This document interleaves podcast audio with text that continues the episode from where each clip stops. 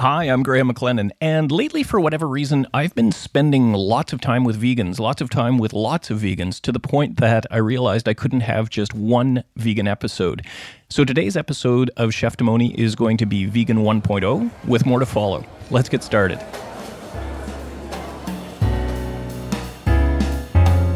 Talking to chefs and sometimes lawyers, but always to people who love food. It's Chef Demoni. Here's your host, Graham McLennan. It seems that there's a lot to say on the subject of veganism, and today I've got two great interviews, so I'm going to try to get right to them and be a little more brief in my opening remarks.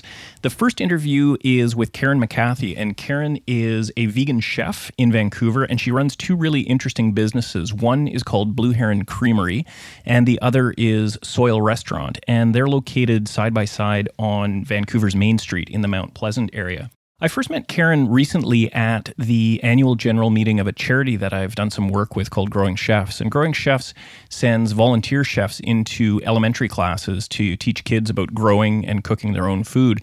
And Karen very kindly came to the meeting and she put on a cheese tasting for us of a wide selection of wonderful Blue Heron vegan cheeses. They really were exceptional. Unlike any other plant based cheeses I've tried, they were complex and super tasty and different and interesting interesting. So I knew from that experience that I wanted to talk to Karen, and then even more so after learning that she had been involved in a situation, I guess we'll call it, that both she and I have taken to calling Cheesegate. And I'll put in the show notes a link to an article in the Globe and Mail, a national newspaper in Canada.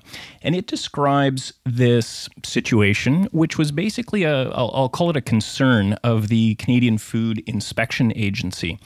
And they had received a complaint, and that caused them to follow up with Blue Heron Creamery in Vancouver. And Blue Heron, Karen's company, produces plant based cheeses.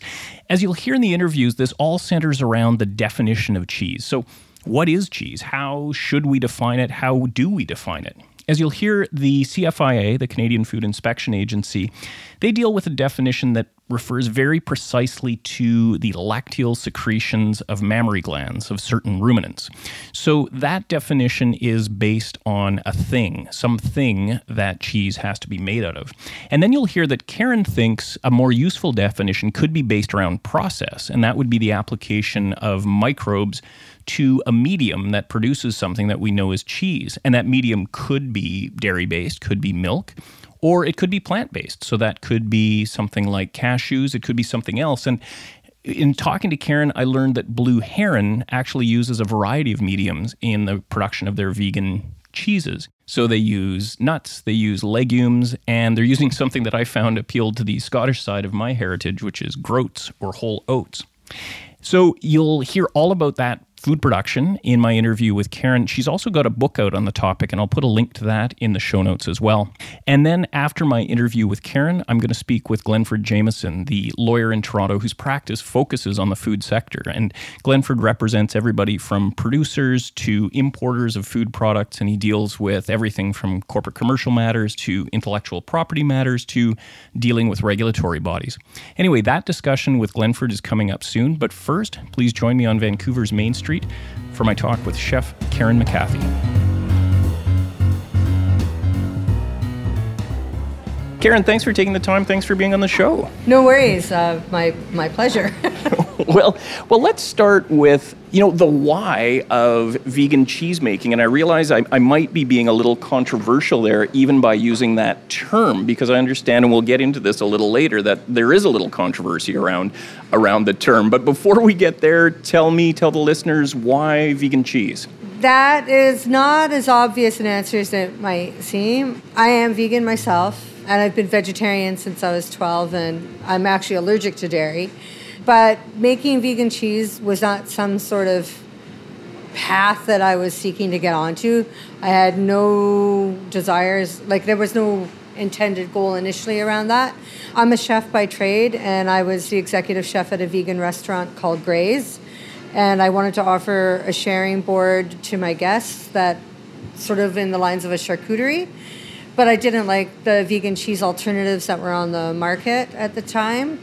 And that's not that long ago, is it? No, yeah. 2013. Yeah, yeah. so I didn't I didn't think that the ones that were on the market deserved a place on a charcuterie board when I was doing my own fermentation and my own pickling and my own smoking and those kinds of things. So what I was finding on the market, I didn't feel like had a place to sit there. So I started doing research on different recipes online, and I didn't like those very much either. And I still find this to be true that many, many recipes written online are written without an idea or an understanding of how the materials work. So if something were to go wrong for the person executing it, because the recipes lack an understanding of why how the materials behave together, it means it's very hard to troubleshoot without an explanation for what's going on. So I didn't love the outcome of most of those methods I was encountering. So I began studying dairy cheese making methods. Right. And that's how vegan cheese. Okay. I mean, that's that's literally how I arrived at because I my my initial iterations of what's evolved into Blue Heron began at Graze. Right, right. And that idea of uh, recipes not getting into what's behind a concept, I think of things that are appear deceptively simple. So one thing I love to make is sourdough bread. And you know, it's three ingredients. It's flour, water, salt, and then the starter that's that's cultured the yeast.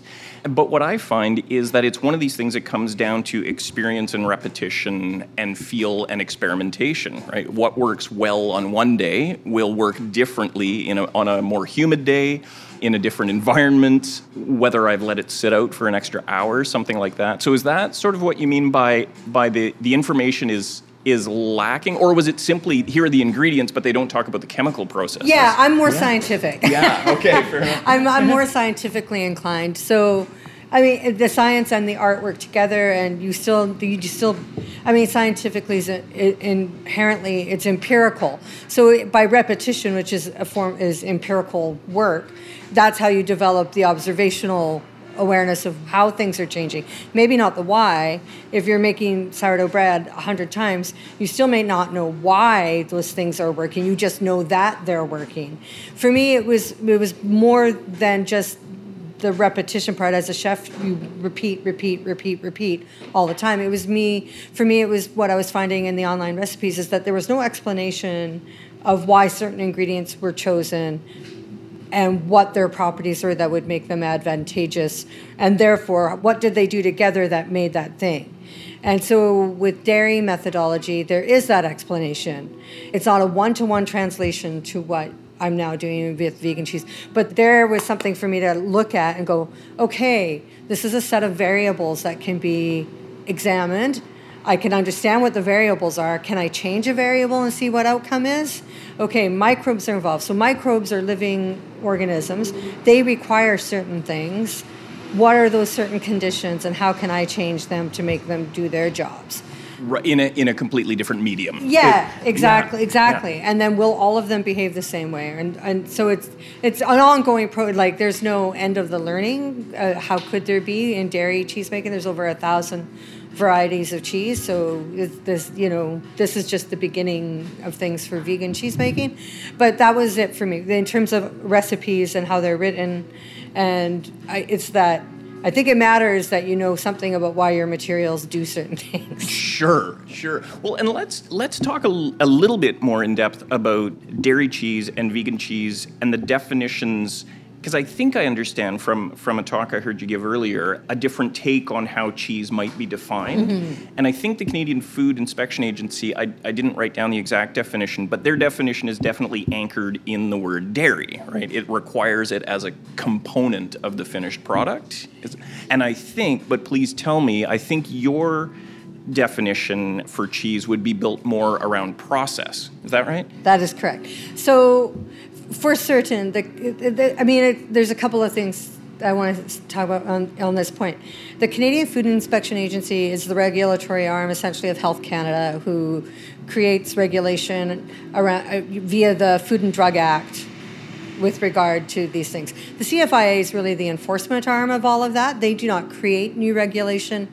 They enforce what currently exists and interpret it as as has sort of been the wild ride of the last month and a Last half. month or so, yes. Um, so it for because of their role as an enforcement arm of regulations pertaining to specific elements of industries, there's a large part in which it is true that the current definitions regarding cheese are defined by the dairy industry because the CFIA doesn't sit there and create, oh, look, vegan hamburger, we're going to create the regulation for vegan. That's not, that's not how it's done. So the, it is true that it's currently anchored in that and that the standards of identity for each type of dairy cheese also have a really long list of requirements down to percentage of fat, certain kind, a certain amount of humidity, et cetera, et cetera, in order to qualify to meet those standards.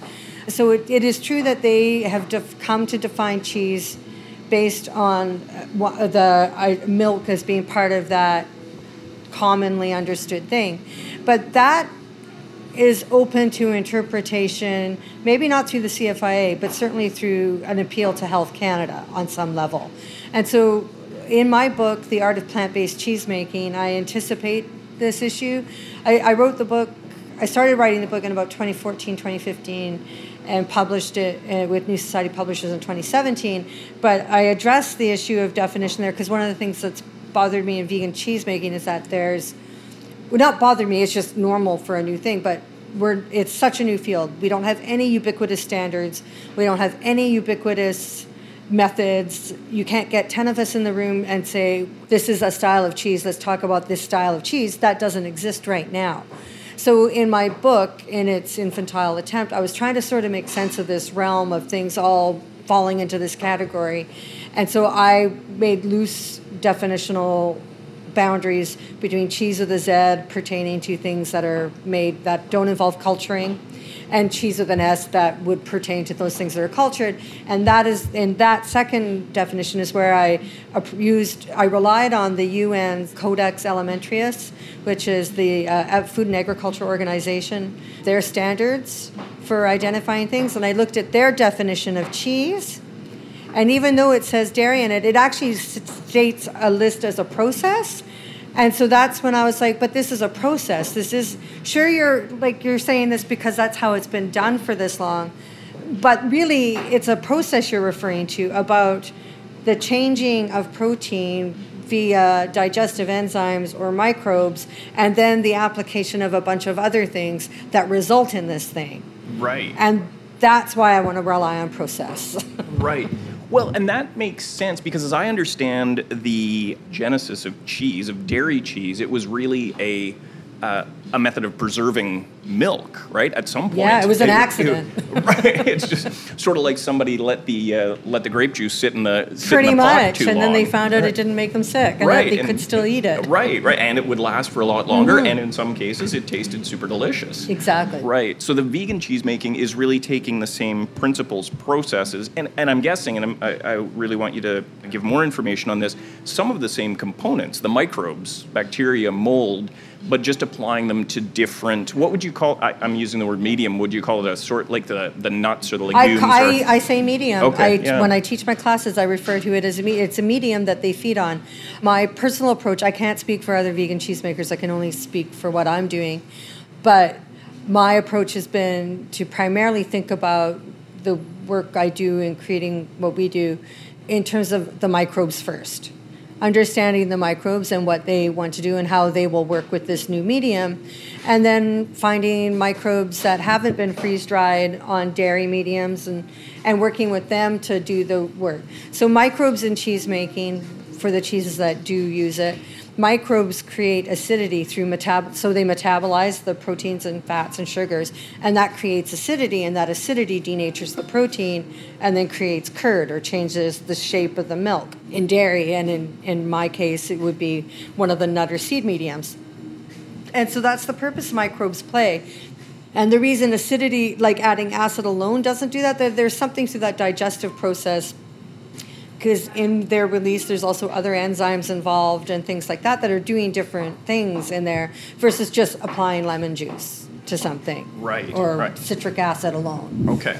And can you give us a couple of examples? Maybe pick a style or two that you Yeah. really like, and and talk about what the medium is. I know from having sampled some of your cheeses recently, nuts are there, legumes are there, and then I saw something recently. I guess on maybe on Instagram you were talking about groats. Is that right? Yes. Yeah. I've been actually working with groats for a couple of years, or oats. It was just that I realized that two years ago, the we had some success, inconsistent success, albeit with them, but I was using the wrong format of oat, and so now we're working with some oat groats, so the unrefined, unbent, unchopped up groat itself, and we're it looks very promising for us to have a, a, a return to that success. I'm currently doing an R and D project with a company in the Netherlands, um, examining the uses of lupini legume. So the recipes initially that I'd been asked to sort of look at were sort of more the conventional vegan cheese ones, I suppose the non-cultured ones, but we're doing cultured ones there and we've been having good success with that. Like surprisingly, we just had to do a little bit more work around establishing a protocol for working with the legume. But it's showing a lot of promise for making hard cheeses. Right. And so we're very excited about that.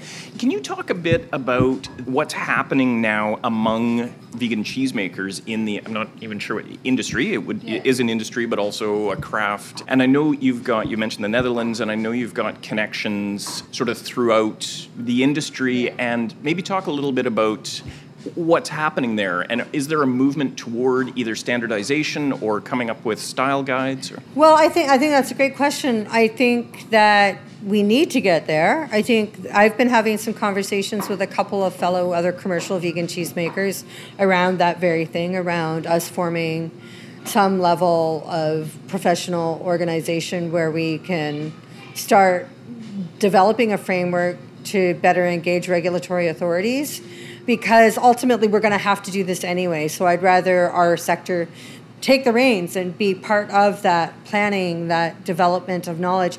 The challenge is always in a new sector like that, there's always going to be around intellectual property concerns and nervousness. But I think we're there, and I think it, it, it'll start with a couple of us. And, and so we're already having conversations around what that might look like. I talked to a number of vegan cheesemakers in Europe as well. It hasn't gotten off the ground yet, but I've been working on putting together a collective research project called Project Pangea, whereby a number of us in different areas, different countries, work on a common project that doesn't use any of our intellectual property. So that means we can sort of collectively share our knowledge and information in a different way without fear of giving up specific things or specific styles. But I do think I and that my hope out of that is that we actually evolve. Hey, we can say that is a style of cheese that yeah, let's share this information with other vegan cheesemakers and they can put their twist on it. Right, just just as you have an accepted style for, assuming an accepted guideline style for camembert, Yeah. for cheddar. Exactly. Like a camembert, for instance, there's several, there's three molds that are generally used in it, but there's different versions of one of them, the Geotrichum. Some makers might like a particular flavor that Geotrick 13 produces, for instance, but others might like Geotrick 17 instead better.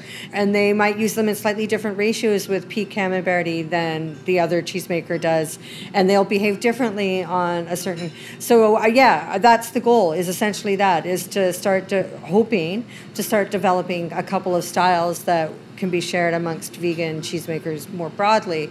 I think some of this will be an organic evolution. It's bound to happen.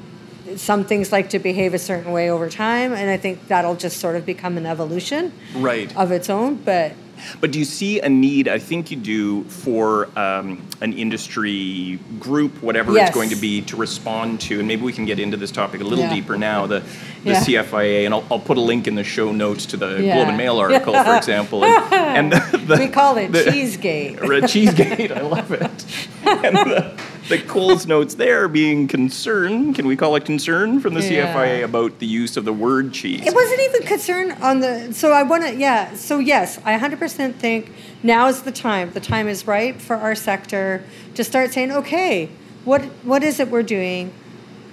What are the boundaries between something like Daiya, which is not cultured and not using microbes the way we do? So I do think it's time. It's time for us as a sector in the industry to start saying, okay, it, we got to start sending some loose standards now. We have to be more proactive in terms of dealing with regulatory authorities. And I think that's one way to start getting us there in that respect. With respect to the CFIA, even though this whole thing, even though Cheesegate exploded and my life went into like a crazy vortex for about three weeks, at no point have they been actually acrimonious to deal with or certainly opaque, as I think a lot of bureaucratic structures are. But there's been no, I mean, that is their job as it currently stands to enforce the rules that they have set. fair, fair enough, fair enough. But it's, I, I think this is a component of it as an individual small business operator, yeah. that's that's a big thing. Could be a big thing to have to deal with. And yes. I, and I imagine that part of the um, attraction to having an industry group, coalition, whatever it is, is a unified voice and, and resources to, to speak to that issue. Yes, and that and I and I stand by the, the yeah we 100% need to do that. I just I'm very clear about that distinction. I I don't I just don't want to be casting labels that aren't helpful in terms of engaging a regulatory authority. Fair enough. and, and it's that I also have a capacity to understand their own limitations and, and jurisdiction with respect to how far they can uh, like spread or pull the rules. Certainly, when CFIA Ottawa came back saying we've reviewed your case, this is what how you can use this language, which yes was actually the language I had asked to use in many earlier emails prior to Cheesegate. So this is the part I when I say opaque. Yes, um, I do think if the industry itself starts to agree on a certain set of things, then it'll be a lot more difficult for us to be dealt with one on one as it currently exists. It's sort of regulatory whack a mole right now. So if we do get organized and start even finding some beginning agreements around some standards, I think that'll make it much easier to engage Health Canada and the CFIA on the need for changes to regulations. Let's talk about a few of the cheeses from not so much the process point of view, but from what your customers are. I want to ask you for a few favorites, and they can yeah. be either your favorites or your customers' yeah. favorites. What? Uh, tell us about that. Um, some of our guest favorites are our Mustarda cheddar. That's definitely one of them. I when we put it out, I release it not every week because of its aging time, but when we release it, it's gone very, very quickly. Our cormorant is another one that's become very popular, and I'm very glad of that because it's actually a more complex cheese that does involve both a lactic acid culturing phase and a mold inoculation phase. So I'm really glad because it's not necessarily easiest one right away. Right, um, and not the easiest. Do you mean approachable from yeah, a consumer? Think, I think maybe. I think when they, it's because the, the mold inoculation, mold will grow on it, and it's normal part of what happens with that particular cheese. But we have li- we live in North America, and North America has become very sanitized mm-hmm. about our understandings around a lot of different things around food, and so I think visually for people that can be a bit challenging. But I mean, if you were to look at any seriously aged dairy cheese in its original rind before it gets to a cheese shop, Right, you're going to see some mold. Well, all those dusty gray, white, tan patterns that you see on some of the that's actually that's, just the the vestiges of the mold being washed off. Right, that's right. all that is. Yeah. If you'd seen it growing, it would look very different. Karen, let's talk a little bit about where we're seated right now. Oh, soil, oh, yeah. Soil Restaurant, which is beautiful. This is my first thank, time in oh, here. Thank you. Yeah, no, it's gorgeous. For me, the soil is a bit of coming back to my real roots, like my where my heart resides, which is in cooking. I mean, it's tattooed on me. And there, it, literally, yeah, there it I, is. A year, but two years ago, I got that done. Soil's actually been a very long-term thought for me. This is what I see as just its first iteration. Ultimately, I want it to be an alternative method cooking school focusing just on land-based, plant-based cooking, teaching people, uh, the students, about growing the whole cycle of growing food and taking care of food and preserving it. But so some, this is there's some elements of that here. Our focus is very strongly on reducing food waste, so finding ways to close food waste gaps, trying to be, I don't want to say conscious, I kind of dislike that word a lot, but we're trying to be mindful in what we're choosing to elevate or highlight on the menu and where it comes from. I, I mean, a good number of restaurants do, but we are working creatively around the food waste gap problem. So we waste per week in terms of food waste that can't be converted into something probably less than 20 pounds. Wow. And for a restaurant, that's, that's amazing. a hard thing to do. So we focus, and that means we focus on methodology like fermentation, dehydration, different forms of preservation, di- different uses of materials. So how do we fully use the product? The so instead of throwing out kale stems, we pickle them and then use those to make a kale parchment and things like that. So Right. Wow. And how are you finding that? Going back to a discussion we had just before we started Yeah. recording about. I was telling a story about my friend Andrea, Yeah. who I sometimes worry makes things very hard on herself because she ta- she because she takes the high road, right? She does Yeah. she does things well. And um, new friends at Lone Wolf Bakery in Sechelt, they do the same thing. And from what I've learned speaking to you, you absolutely do the same thing, same thing here, which is wonderful to see as a consumer, as somebody who can come in and enjoy it. It's wonderful to see. How is it on you, your staff, the business? It's it's a hard thing to do. It is a hard thing to do. I think we've been successful in the sense of what we've been able to do at Soils that when you're focused on method heavy stuff, you can make that really complicated or not. And sometimes it's inherently complicated, but it hasn't proven to be so, so labor intensive because we choose very carefully how many complicated methods we're going to involve in a dish. So it's not we're not just trying to stuff a dish full of method. Like- Right, right. like, that method can be a lot of different things. Simply just understanding how to cook a certain kind of potato the right way. So education's been a big part of what I've wanted Soil to be about, which is know your materials, understand them, like understand how starch changes over time, understand that not all potatoes behave the same way or are great for the same purposes. Right, and f- and for you, it sounds like education and and sharing sharing knowledge Yeah. with as wide a group of people is important to you. Yeah, I think I think so. Yeah, increasingly that's become a focus, and maybe that's been a born of my my own pathway into becoming a chef wasn't straightforward, and it wasn't the story. I want that story where I said I worked with those big name chefs. That wasn't my story. it was more the. Okay, you're the resident vegetarian. You make the vegetarian thing because we can't be bothered to do it. Sort of approach. so, I just happen to be very immersive and want to learn. So I will, if somebody doesn't want to teach, I will go and find a way to figure something out. So I think for me, I've wanted a very different experience for the cooks that come and work here Right. with us. Is I want a very different experience that. I want them to know. I want them to learn things and share what they know. And even at Graze, that it was challenged up there sometimes, but that was still the goal. Is I really think if somebody learns the principles behind something, they will that information will last longer and they can do more with it. Absolutely, absolutely. And and last question that I have is for listeners who want to learn more about Yeah. the areas that you're interested in. Where would you point them? Your book, of course, and I'll put a link to that on making plant-based cheeses. But where are what are some resources either online or places you like in Vancouver? Where where would you send people who are interested in learning more about veganism, plant-based cheeses? Well, uh, veganism in general, more broadly, is there is a, another woman named Bridget Burns who runs a thing called the Vegan Project. She's also one of the founding partners behind the upcoming Vegan Festival, but she often posts a lot of they, and has articles and content that's very helpful for people just wanting to learn more. Uh, Zoe Peled hosts the Vancouver Vegan Resource Center. I think that's a bi-monthly pop-up that happens at Little Mountain Pop-Up Shop but that's also a learning opportunity.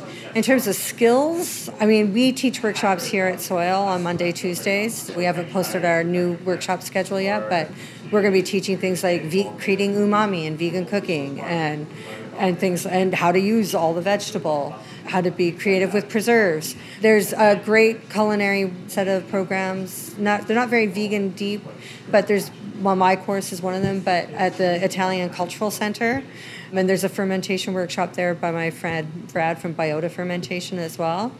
So that's a great place to just start learning some good skill set stuff. And Cook Culture has uh, some of their in their courses. Um, they periodically have some plant-based and vegan-oriented ones. I've taught one or two of those, but they periodically have that kind of content and.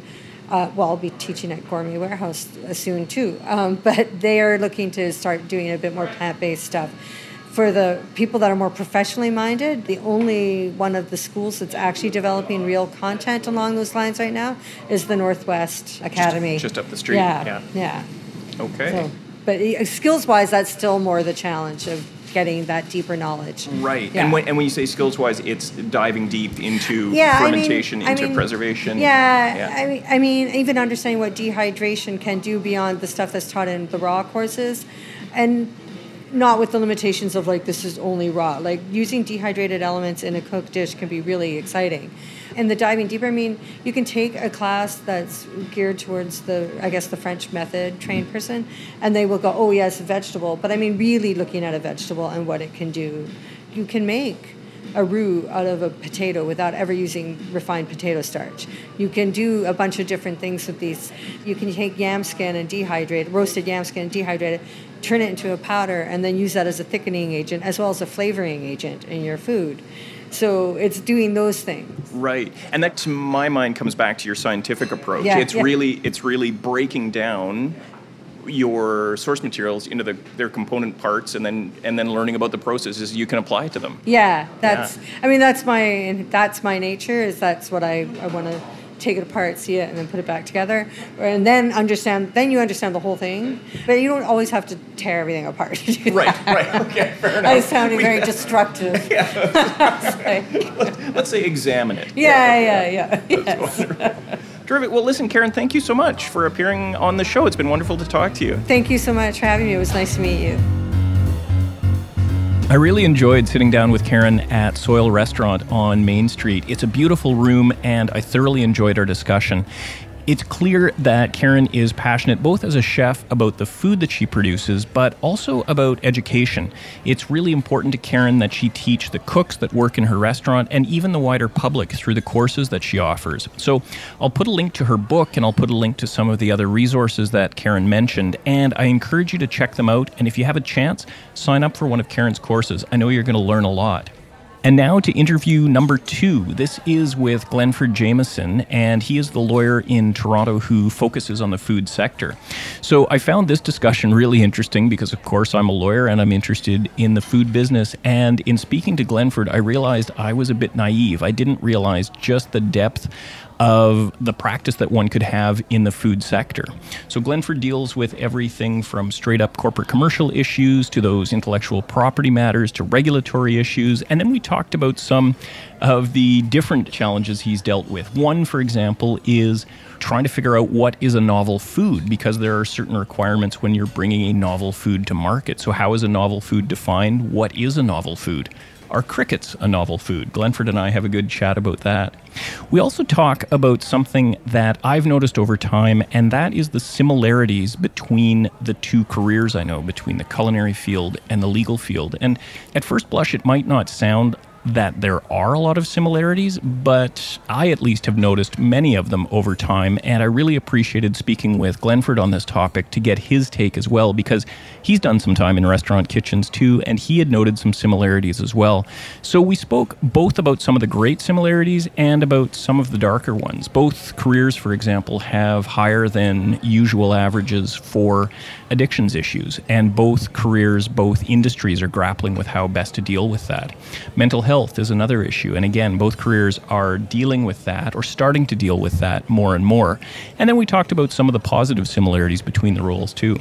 So join me for this interview. It all took place within Ontario. I was in my hometown of Thunder Bay over the Easter long weekend, and I spoke remotely to Glenford, who is in Toronto. And we had a great chat about food and law and cooking.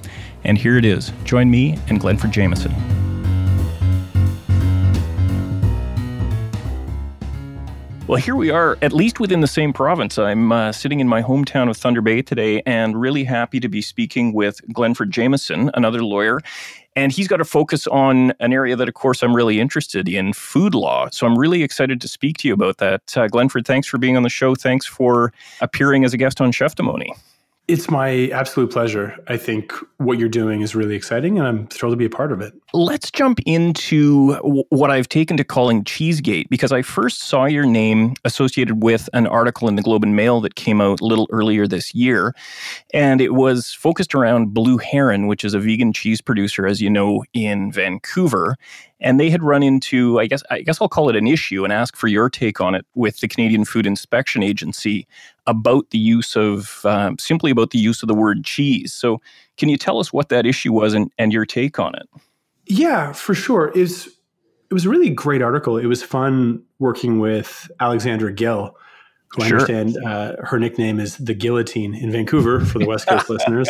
For their the restaurant review, the restaurant reviewer for the Globe and Mail. She was writing an article on a product that was being called cashew cheese, and there's this discussion happening around the world over how to call non-dairy products their common name without creating confusion for people who think they might be buying dairy products. So th- this started without any real discussion. Uh, everyone's familiar with coconut milk and almond butter uh, and uh, and peanut butter and these sorts of things. And so it seems very logical that um, that products that go through a similar process or result in a similar application and flavor and texture might be called sort of a modified version of their dairy equivalent. And so we've seen, I, I, mean, if you drink coffee, then you're probably familiar with oat milk and familiar with soy and almond milk and these sorts of things.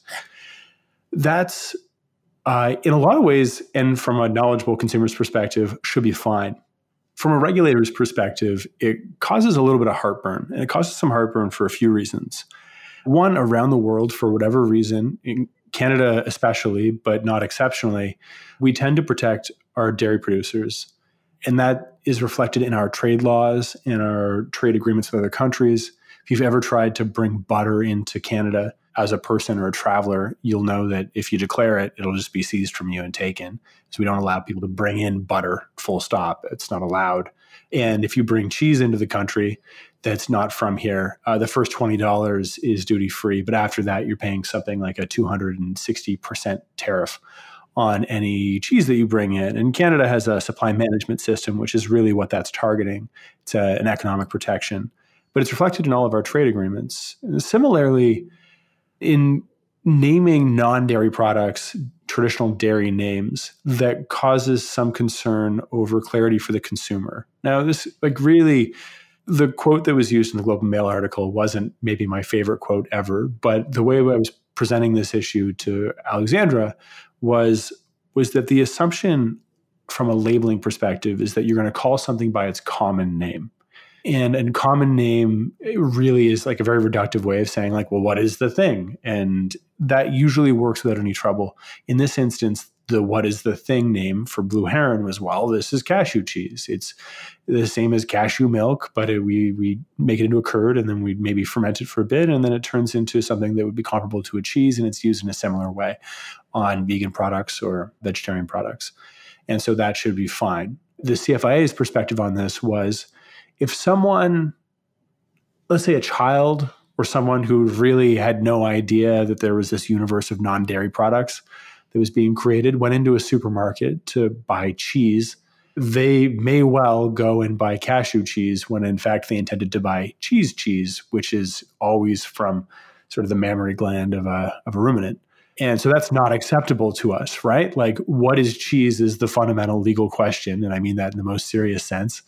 And the answer is is that like it needs to come from an animal. That is what cheese is. And so if you put a modifier in front of that that doesn't say this is not dairy cheese, then you're running afoul of of this sort of this general undertaking not to mislead the consumer or create an erroneous impression in their mind. And so that's where these these two sort of worlds collide, right? Because you have this very like Blue Heron's argument is, is the common name of this thing is really straightforward. And I don't know anyone who's going to walk into a supermarket and they're going to spend X amount of dollars to get our product, which is going to be priced at a premium because it's expensive to make and is going to be packaged in a very different way. And it's probably going to highlight the fact that it doesn't involve some significant issues for in terms of uh, of uh, use of animals and animal production for food, et cetera, et cetera. And so, if that child walks into a supermarket, they're probably still going to pick up the Kraft singles or the just regular cheese, the blocks of mozzarella and that sort of thing you'll remember from your childhood. The likelihood of them being like just confounded over these two different names is unlikely. And the CFIA's perspective is the opposite, which is You're calling it cheese. It better well be cheese. It better be cheese, and it better be cheese in our definition. And it's it's simply a matter that that is the definition within the I guess uh, statute within the regulation that says cheese is based on the lact what is it lactose secretion of the mammary gland of of of cows, right? Yeah, effectively. Yeah. Yeah. Of cows or of ruminants. Yeah. Right. Okay. And it's interesting. I was speaking with Anna Pippus, who's done a bunch of things, been a food lawyer, a food writer, advocate. And her take on it was, and I guess perhaps this would be aligned with Blue Herons, that to the contrary, calling it cheese or calling it milk or calling it butter is actually helpful because that's what people understand. And nobody's going to think peanut butter is coming from a ruminant. And nobody's going to think that a cashew spread that you might call cashew cream because you want somebody to use it in the same way that traditionally you would use sour cream, they're not going to be confused. And to further that, to your point about labeling and charging a premium price, the whole competitive advantage of these products, it seems to me, and certainly to Uh, a couple of people I've spoken to is that they don't contain animal products, right? So they're going to be very clear about the fact that these are different. Yeah, no question. And I mean, Anna, I mean, fundamentally is correct. Like, I think that's really where where the argument to protect the definition of cheese or butter or milk kind of falls flat in its face, which is we've already we've we've crossed this bridge, right? In in accepting the notion of coconut milk, which everyone understands. I and so so just by having a different nut modifier on the front of it, like it should be fine and it should be evident to anyone who is purchasing this sort of thing that that it's not in fact dairy milk cheese. And the CFI's perspective is just absent any modifiers. If I say cheese, that excludes cashew nut cheese, right? Which I think is also correct. Like if you asked for cheese on your burger and it was cashew mm-hmm. nut cheese, that's not what you ordered. Like I think if you were to throw that onto a public survey, 90% of the public would say that's that's not, that's not the cheese not that I, I was expecting, right? Right. So that's sort of like that's that's the the tricky piece of this. I mean, the other small like component of this discussion is that Canada right now is going through a major overhaul of a lot of its food laws. And this sort of happens like once a generation in a lot of ways. And acts are, I mean, as you know, uh, and as practicing lawyers will know, uh, they're always updated in budget documents or through omnibus changes in ever so slight ways. But we've actually gone through a major overhaul of our food laws. And the laws that define what cheese is, and what a lot of dairy products are, were really set out in regulation in the 80s, and they really haven't been reviewed since then. And so, if you look at what the CFI has to do, they have to sort of have a foot in the mind of the 1980s hyper uneducated Canadian consumer that doesn't know of sort of like, like the treatment of animals or their condition or vegan concerns or even organics concerns or the sustainability of food production. That's not part of the discussion of the landscape as it relates to food production at that period of time. They also have to have one foot in this modern day that says, look, like we're a bunch of millennials and we've decided that uh, that certain practices aren't acceptable and there's a, a significant majority of us that chooses not to eat meat and a significant chunk of us that says, or not majority, but significant number, and then a significant chunk of those people that are completely vegan and are significantly concerned by or upset by or at least aware of animal cruelty and ethical treatment of animals and that sort of thing. And so for the CFIA, I mean, it, maybe it's not an enviable job, right? And these are really prescriptive regulations, right? So they're not something where it's like, like an inspector doesn't really get the opportunity to go into blue heron and say does it does it look like cheese does it smell like cheese is it reasonable to think of this as a cheese product if you have this modifier on it it's not something they're allowed to do they're, that they're happens. assessing whether whether it meets the threshold definition within the legislation.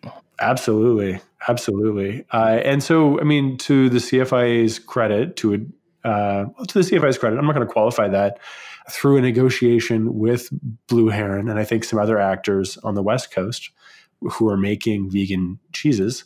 They came to some agreement over 100% non dairy vegan cheese or something to that effect, which is like hilariously over the top in the number of qualifiers you have to put on top of it. But at the same time, like it does show some remarkable flexibility given the rules the CFI has to work with. Can you give us some examples of, of the sectors your clients operate in and the types of challenges they're coming to you to help with? Yeah, for sure. That's a it's a wonderfully framed question, and it's this is uh, defining my job is really challenging, and sort of the the thing that makes it fun is that there there is a real breadth of problems that come up, both in scope and in uh, specific subject matter. The damning part of my job is that it also requires me to keep up on a variety of areas of law so that I, as a practitioner, I firmly believe that dabbling in areas of law that you're not familiar with is a assured way to get sued uh, as a lawyer. And and that i mean really to to offer competent and comprehensive advice you need to to be aware of like everything that's happening in in those areas of law. So in the most basic sense a lot of what i do is corporate commercial uh, and so that's managing contract, that's setting up uh, governance relationships, uh, that's uh, helping international companies do business in Canada. Uh, and, and, domesticating products or getting familiar with our distribution ecosystem or our expectations of like what we see from our national grocers or independent grocers and how to break into the market. Food businesses in that context, there's some real value in specializing in the food context because they often share a series of norms culturally, and then the products usually share a variety of things as well. So the products obviously are either highly perishable or have a fairly short shelf life.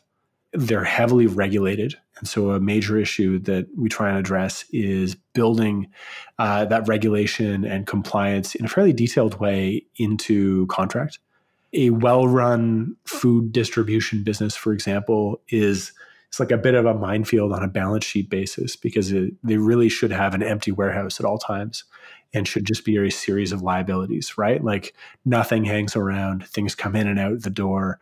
There are things that are hard to track. There are products that are seeing uh, more extensive third party non governmental regulation that's being built into more contract as well. So so having a third party auditing firm determining if your supply chain is secure so that if you're bringing in olive oil or you're buying olive oil from an importer, that it's actually olive oil or that fruits and vegetables are from the correct country of origin or those sorts of things to boost public trust or trust in in in your purchasers.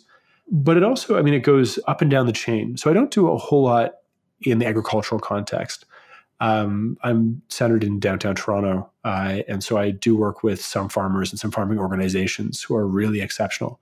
But my primary work is somewhere between the production of food, right? So uh, once it's off the fields, and then it sort of enters into this contractual management space or further processing, processing into distribution into retail, uh, and then I do a bit of hospitality. And so that's primarily where I'm focused. And the nice thing about focusing in on the sector is that it really allows you to triage the potential issues that may emerge deep in your solicitor's paranoia to ones that are likely in this context, ones that are truly unlikely in this context, and ones that we should talk about and really think about.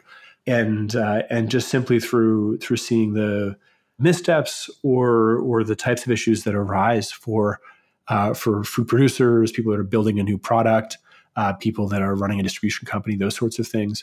When you're tackling problems like investment or bringing on a new shareholder, or even just setting out sort of the, the initial meeting and what roles people will have as directors, like that's a that's a big piece, sort of understanding how those those wheels in the food sector have classically turned, and then if there's a smarter, or more practical way of dealing with a lot of those problems.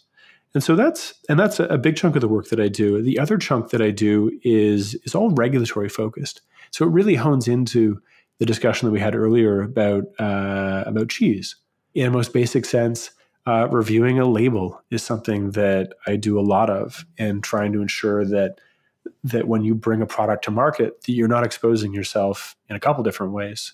You're not exposing yourself to your regulatory authorities, right? The CFIA is, in a lot of ways, a wonderful organization because it tells you what it expects to see on a label or not, as opposed to, say, the Food and Drug Administration in the United States that doesn't often comment and allows the market to figure it out, or at least that's how it feels a lot of the time. But also so that you're not creating an erroneous impression in the mind of the consumer, which is a regulatory and legal problem with the government, but also with uh, class actions and uh, and private remedies which is a concern, and then ensuring that you're compliant with those contracts from the retailers, the distributors, or whomever else that you're engaging with, just to, to ensure that you're complying with undertakings relating to potential actions, uh, litigation risk, that sort of thing.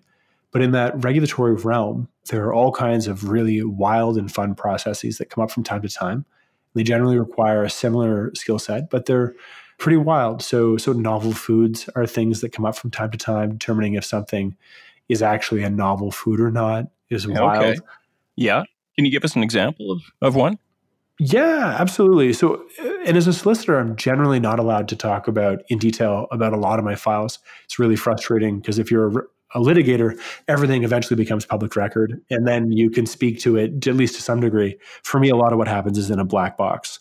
But I do have uh, client's permission to talk about a file I did a few years ago. These fellows are part of an organization that makes or farms crickets. Okay. I, I wondered if crickets would, would turn up in this because I've started, to, I've, I've read about them for a while and I've started to see them even in my small town in Gibsons on the Sunshine Coast. I've, I've seen some cricket products. Oh, extraordinary, extraordinary. It's, it's remarkable. From the environmentalist in me says this is an extraordinary opportunity and I think the industry could use a little bit of support, but really they could use people who know how to cook to figure out how to how to how to make these in a context other than sort of what traditional cultures have used them in, right? So it's easy to go down to Mexico City and see how they're used in Oaxacan cuisine and in Mexico City's cuisine and that sort of thing. But it, domestically, there isn't a lot of history of Canadians eating crickets in particular. Now, my question was a little bit different, which is far removed from this, which is simply let's see here, let's lay this out. There was a cricket that was being farmed around the world, and it uh, grew really quickly and was pretty safe and was a really effective way to make pet food and to make food for humans in that growing market, particularly in the 1990s and early 2000s. But it developed a virus, and the virus essentially made it impossible to farm these types of crickets.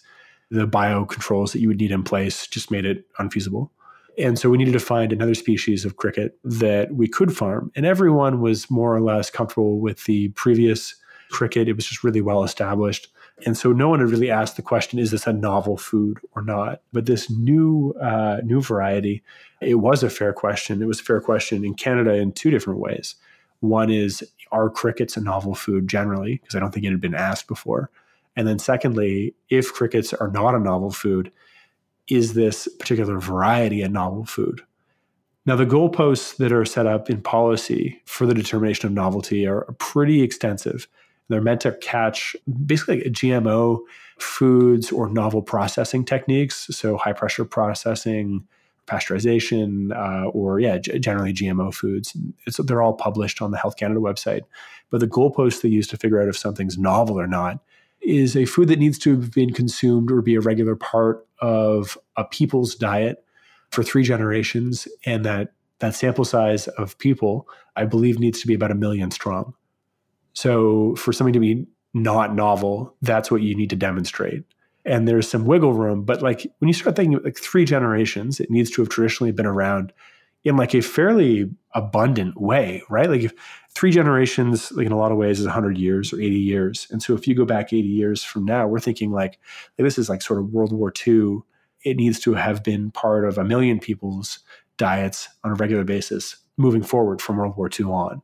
And so I can't say that for a lot of, you know, sort of Western diets. They've changed immensely, immensely over these these years. But for crickets, it was an impossible task. And so we actually were, as opposed to being a very scientific process, we ended up having to scour ethnobotany journals and journals of anthropology that had gone through areas that this cricket existed in the hopes there would be a passage that would document that uh, a, a certain tribe or a certain group of people were eating this, they were seen to eat this. And so we couldn't present like a very like black letter like here are the million people like we've counted them up. And for the last three years like we've got affidavits saying like oh yeah like absolutely like we would sell enough of this per year or import enough of it per year to to make it hit that number. But instead it was it was it was much more vague. The the food and agriculture organization a subset of the un put out an amazing report in 2010 i think that related to the problem of insects in uh, in western diets or first world diets. And they said in the first world, no one really eats insects, so there are no regulations on them and how to make sure they're safe and to see how they're used and and eaten.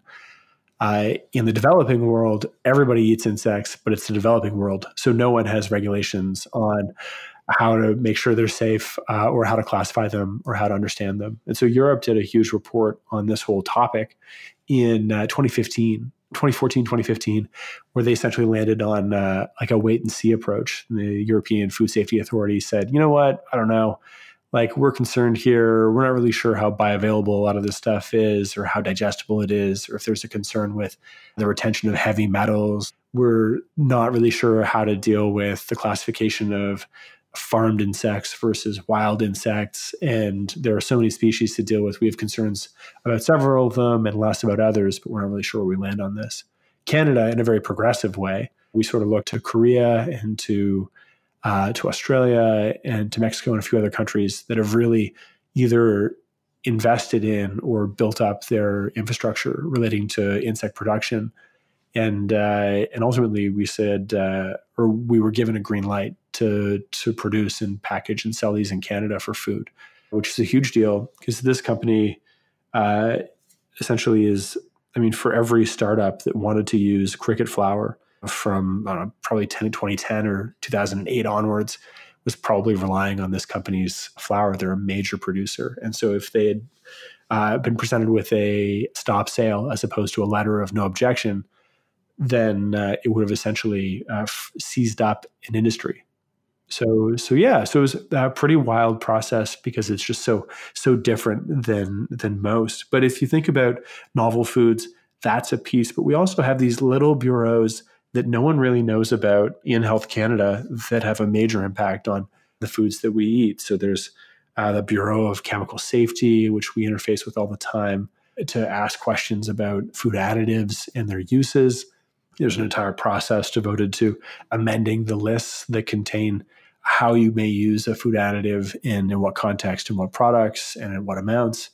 And so there are remarkably skilled toxicologists and microbiologists and food scientists that work within the food directorate, primarily in Ottawa, Ottawa and the major urban centers in Guelph that all exist and sort of the consumer it's it's never sort of present of mind. And so those are the the bodies that I sort of create a link between from people who are trying to create a new product or use an additive in a different way or just formulate something that hadn't been seen on the market before and getting a green light so that when they bring it to the market they know that they can actually they can actually sell it and I wonder if you could tell us a bit about the um, an association I know that you're associated with, the Canadian Association for Food Law and Policy. How does it interact both with your practice and with government?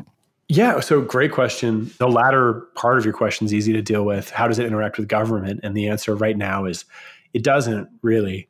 It's really designed to be a way for people with a background in law, so lawyers or academics, uh, law school professors, and maybe people that work with NGOs or policy groups, uh, to come together and discuss issues in law and to find people with expertise in various areas and to create professional development materials to make better food lawyers that hopefully can inform better food policy. When I started my practice, which was six and a half years ago, I decided, well, so I shopped my this concept with my old law firm that didn't quite understand what I was after. Uh, and so I said, okay, and then applied to a bunch of jobs I didn't really want, uh, and then worked for a startup, and then decided to open this shop uh, as soon as I opened it, I spent a lot of time at the major legal library we have in Toronto, the Great Library at Osgoode Hall, uh, just trying to create my own personal library of food related uh, continuing professional development material. So materials that lawyers use and are required to to take every year to make sure they're up to date on their practice. And so every I don't know five or ten years or so, the commercial leasing bar we'll do uh, hey here are 20 things you should look out uh, for that are specific to a restaurant lease. And so i would find that for uh, 2010 and 2006 and 2001 and i would save all of those and put them in my library and then read them. And then i'd be like oh okay this is so interesting. Like these are the things that i need to be aware of when i'm thinking about a restaurant lease. Very specific very specific terms over heat and odor and waste disposal and parking and drive through permitting and uh, municipal bylaws in Toronto or in Hamilton and how those impact a restaurant. And then, like, what it looks like for a restaurant to be sold. And then, what are the key drivers of the value of a restaurant on sale. So, in those first, really, those first year of practice, I was spending most of my evenings at the law library trying to pull up and read through anything that I thought was related to this sector based approach to my practice. And so the idea with this, uh, the Canadian Association for Food Law and Policy, is that it doesn't have to be that complicated. And there are, in fact, a number of lawyers across Canada that have highly specialized practices. And they may not have identified as such in the past, but we want to create a space for them to say, look, like I practice primarily in the food sector and I do, I don't know, food contact material work or packaging work and that's what I do. And it's generally consumer packaged goods. It's not always in food, but half of what I do is food. And so I'd like to be a part of this group so that when I think about my problems, my practice, I also can think in a more comprehensive way about other issues that may be coming up for my client that would make me a better lawyer and allow me to give more specialized advice. Are you finding the academic piece is playing into the same sort of development in this sector? And and what I'd like you to comment on specifically is is Michigan State because I know you're doing some teaching in addition to your practice work, and it strikes me that if you're teaching master's level students, there's got to be a growing interest in this whole sector. Yeah, well, so okay, so that's a really great question. The Michigan State program, their College of Law has a program called the Global Food Law Masters in and it's it's a pretty remarkable program. It's been around for quite some time. Uh, I think around 20 years. And the folks that join up there are really keen to learn about specifically food regulation in the United States is the focus, but also there are courses on food regulation and law in Canada and in China and Asia generally, in Europe, in dealing with codex, uh, which is sort of the global standards for foods, uh, and then very specific courses on uh, alcohol production, additives, those sorts of things. And it's pretty remarkable. What's interesting is that that program often is very technical in nature and is a master's in the same way that an executive MBA is an MBA. So the idea is, uh, in that context, typically the folks who take those courses and who enroll in the programs are really working day to day in the food business in some capacity, be it for for major companies or for an importing company that's smaller or who knows. The academic work that's being done in Canada is really quite different and sort of fits into this other separate wave of academic engagement with food that stems from the mid 2000s.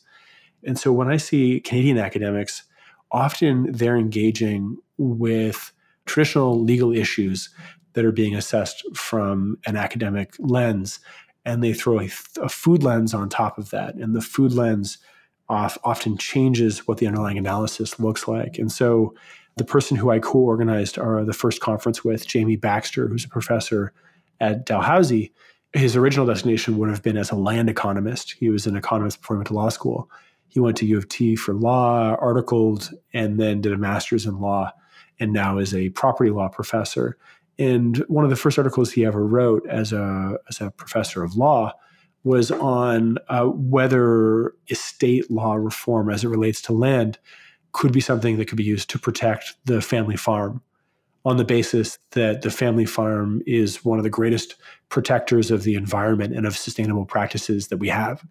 And so, whereas my course really we're running through what are food additives, how do we get lists amended, how do we think about civil actions in the context of food?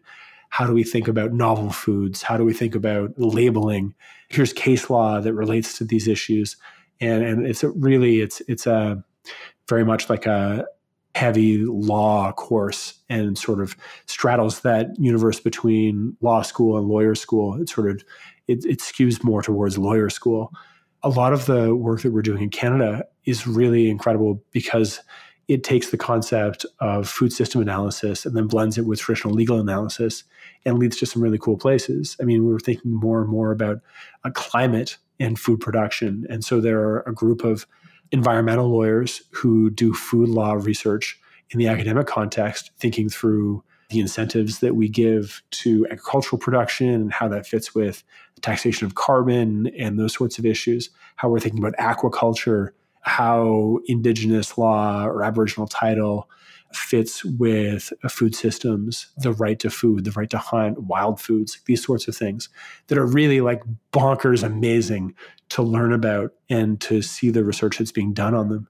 And so it's it's less for me the way that I perceive it it's it's less practical in terms of what's happening in Canada in terms of uh, of the content, but it's really amazing for generating law students' interest and understanding of how to reshape concepts into different areas of practice or areas of law. And then also, I think it's really helpful for law students to experience food law because it also forces them to sort of leave the silos in which most law students are taught law, right? Because we're taught it in as a the law of contract or the law of tort or criminal law. The reality is, is in private practice, as you know, you have someone that comes into your office and says, "Here's this disaster that happened." That's right. They don't come in with a discrete tort law pro- problem. Yeah, exactly. Right. Like at no point in the instructions does someone say after they've given you their spiel, like, "Oh, please just engage with the property law issues in this hypothetical." Right? They're like, "This is a mess," and like the CRA is involved and the provincial health authorities involved, and there's a landlord that's pissed, and I don't know, man, like it's going to be a wild ride. And so, food law, like in its core, like the benefit in learning it at law schools, I think, is it really it forces that issue because you can't perform any food law analysis without heading over those dikes, right? Like without sort of thinking about what are the obligations of contract, what's the obligation to the uh, to the public and to public health, and then to the regulator, and then to I don't even know. I mean, think about consumer protection law, which is a huge part of food law class actions, versus like how do we deal with waste, which is also a component of all of this. So it's a really dynamic way to learn about the law in a more real world sort of sense than how it's traditionally been taught. But the work that I do at a master's level, we're really trying to prepare professional students that already work in this area to be excellent at identifying issues that arise in Canadian food law in particular. One additional question. We're getting toward the end of my questions, but I'm really curious for your thoughts on this one, Glenford, whether you can identify for us a similarity, because I see them all the time. I'll give an example of one between the legal world and the culinary world. And the, the one, the most obvious one that that I've seen because I've worked in both sectors, is how getting prepared for dinner service is very much like getting prepared for a trial or a hearing, because I've always done the, the, litigation side of legal practice. And so, and both of these careers, for whatever reason, being a chef and being a lawyer, are seen to be in the media, they're seen to be sexy somehow, and there are TV shows about both.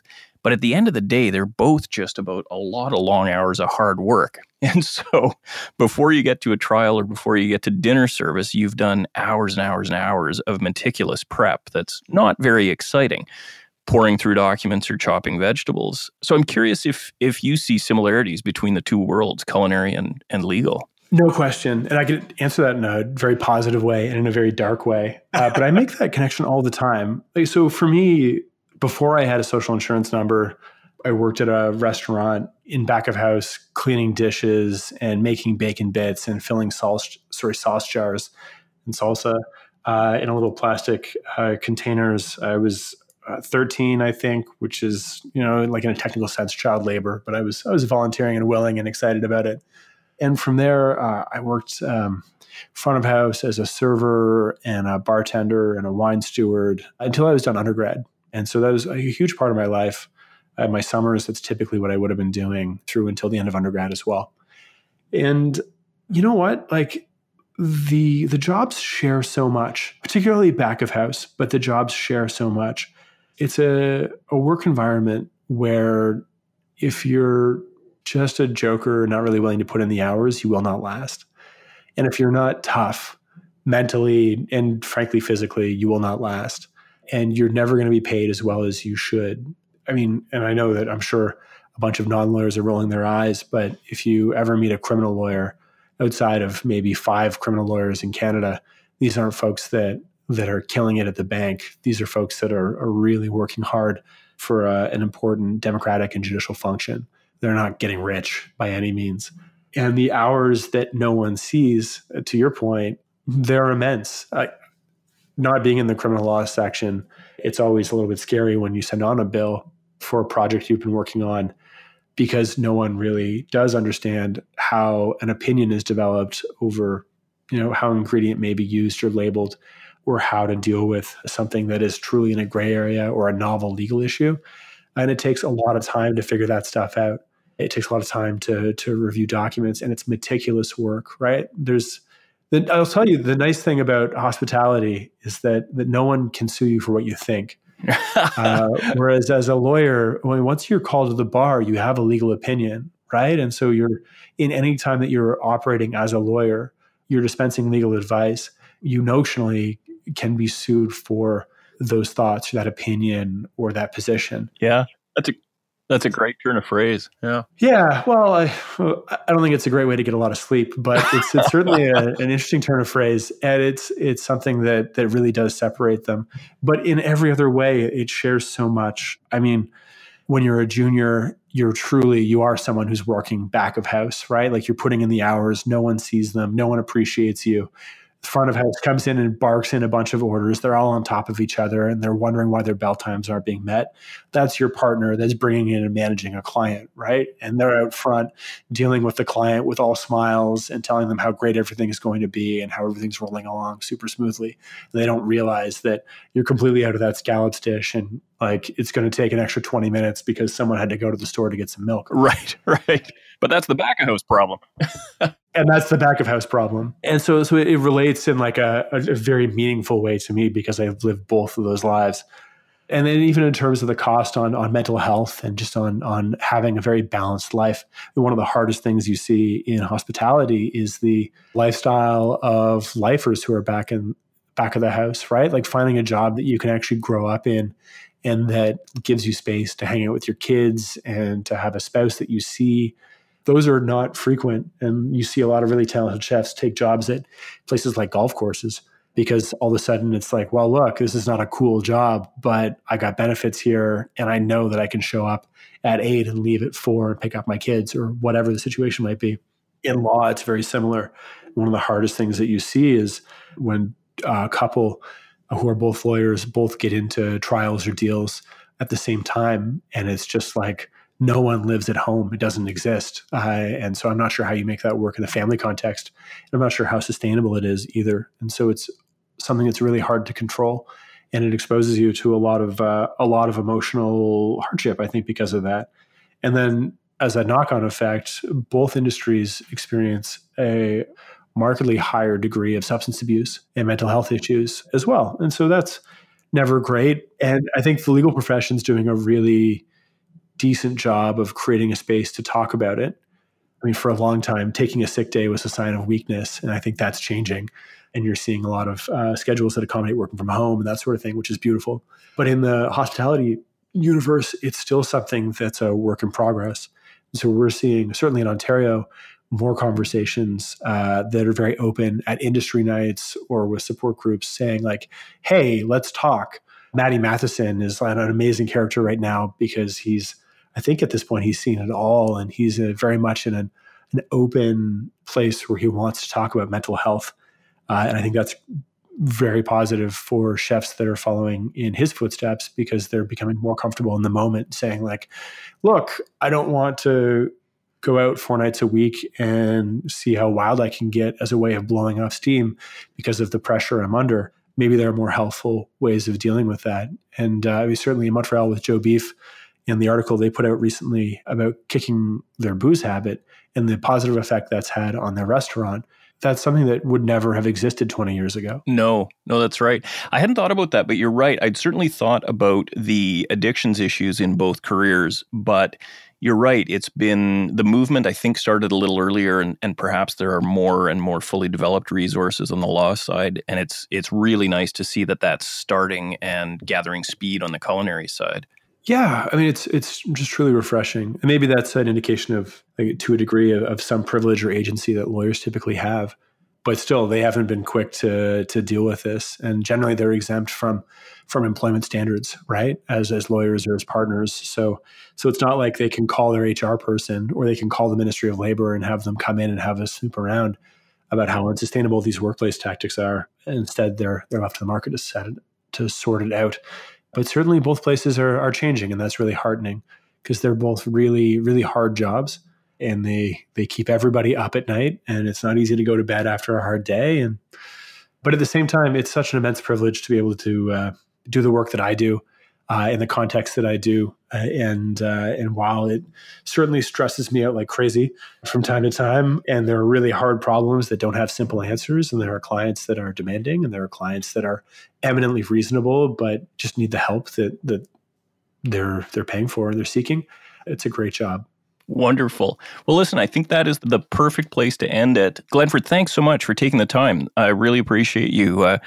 spending time with me at the end of a of a long weekend after a lot of travel. I know you've been doing. It was great to get to know you and to learn about your practice. So, thanks for being on the show. Yeah, Graham, this is so great. Keep in touch. Thanks everyone for listening and keep up the great work as well. I'm excited to learn about your podcast and I've subscribed and am listening. And that brings us to an end of the interviews for Vegan 1.0. I hope you enjoyed those discussions as much as I did. It was really great to connect with a vegan chef and then to connect with a food industry lawyer to get both perspectives on this interesting and this unfolding Cheesegate matter. And it was interesting in speaking to Karen, I was introduced to somebody else in this space, and my interview with Anna Pippus is going to be coming up next time on Cheftimony. Anna brings a really interesting background, and I'm sure you're going to want to hear what she has to say. Her background includes time as an animal rights advocate, as a food writer, and as a food lawyer. Here's a little bit of what Anna had to say when I asked her about the Cheesegate issue.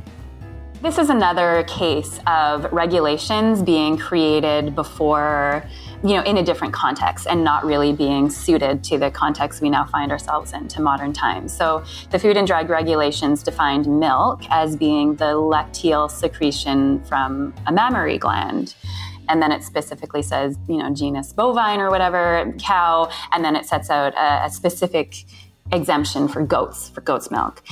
And then all derivatives of milk, so cheese, yogurt, sour cream, all of these kinds of foods are also defined, you know, by reference to this definition of milk as the lacteal secretions from mammary glands. So this worked just fine in the 70s when nobody was nobody in Canada was drinking almond milk. But of course, um, in the last few decades, things have dramatically changed, and the regulations no longer really suit the current climate. My full talk with Anna is coming up next time on Cheftimony, and that's going to be Vegan 2.0. As always, if you have a question or a comment for the show, I really would love to hear from you. You can find me on Instagram and Facebook, and you can DM me on either of those pages, or just send me an email directly to graham at cheftimony.com. All right, that's it for Vegan 1.0. I'm Graham McLennan. Join me next time for Vegan 2.0, right here on Cheftimony.